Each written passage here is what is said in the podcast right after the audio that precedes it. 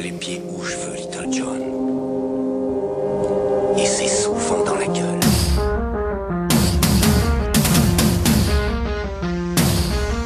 En aéronautique, on dit qu'un vaisseau dérive quand il dévite sa route sous l'action des courants ou des vents. Il y a dans cette idée, tu en conviendras auditrice, une forme d'impuissance, de force immuable qui domine alors la volonté du capitaine et de ses hommes auxquels ils sont tout à coup soumis, impuissants. Parler de dérive du gouvernement pour évoquer les propositions directement piquées à tribord, voire à tribord-bord, tellement elles sont à la limite de passer par-dessus le garde-corps, me semble donc être un doux euphémisme. C'est un peu comme dire que Marc Dutroux aime trop les enfants, hein. C'est plus politiquement correct, mais c'est quand même du gros foutage de gueule.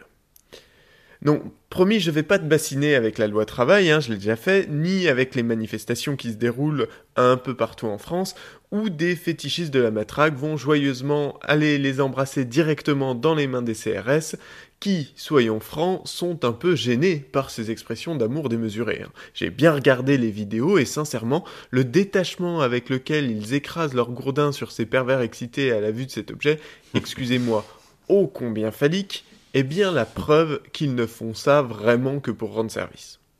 Alors que la déchéance de nationalité est tombée à l'eau, voilà qu'émerge un nouveau débat à la suite d'une proposition de Nathalie Kosciusko-Morizet, reprise par Manuel Valls à l'Assemblée et par Ségolène Royal lors d'une interview, La perpétuité réelle. Quoi donc qu'est-ce qu'encore que cette bête-là? Alors c'est une peine de rétention jusqu'à la mort sans possibilité de permission, d'aménagement ou de liberté conditionnelle. La perpétuité réelle est un concept loin d'être neuf en fait. Il fut pour la première fois retiré du code pénal en 1791 par l'Assemblée constituante, puis rétabli en 1810 par Napoléon, le vrai, hein, pas son ersatz maqué à Carla Bruni. Toutefois, déjà à l'époque, on prévoyait la possibilité d'une libération conditionnelle.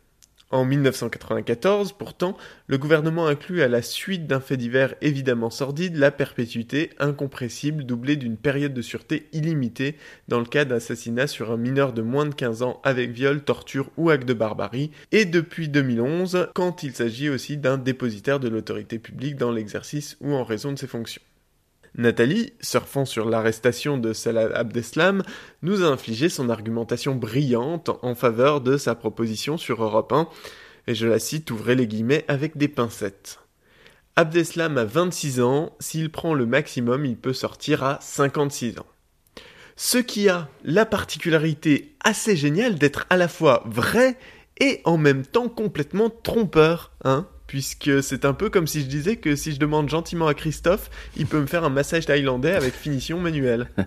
grammaticalement, c'est tout à fait correct, mais personne n'a ici de doute quant à l'issue de ma requête. Pour Abdeslam, puisqu'il n'a vraisemblablement tué personne, sa peine de sûreté ne pourra être que de 22 ans, au terme de laquelle il pourra demander un aménagement de peine. Rien n'assure cependant qu'un tribunal accède à cette requête. Je peux comprendre que l'on puisse vouloir d'une perpétuité réelle, c'est-à-dire s'assurer que des individus ayant commis des horreurs ne puissent jamais se retrouver dehors. Je comprends ça comme je comprends que parfois on se dise qu'une balle dans la tête de son prochain réglerait quand même beaucoup de problèmes. Et c'est d'ailleurs ce que certains politiciens comme Nicolas Bay, secrétaire général du FN, veulent voir réinstaurer. Hein. Mais dans les deux cas, il est important de se demander ce que sont ces peines et ce qu'elles disent de nous comme société et quels seront leurs réels effets?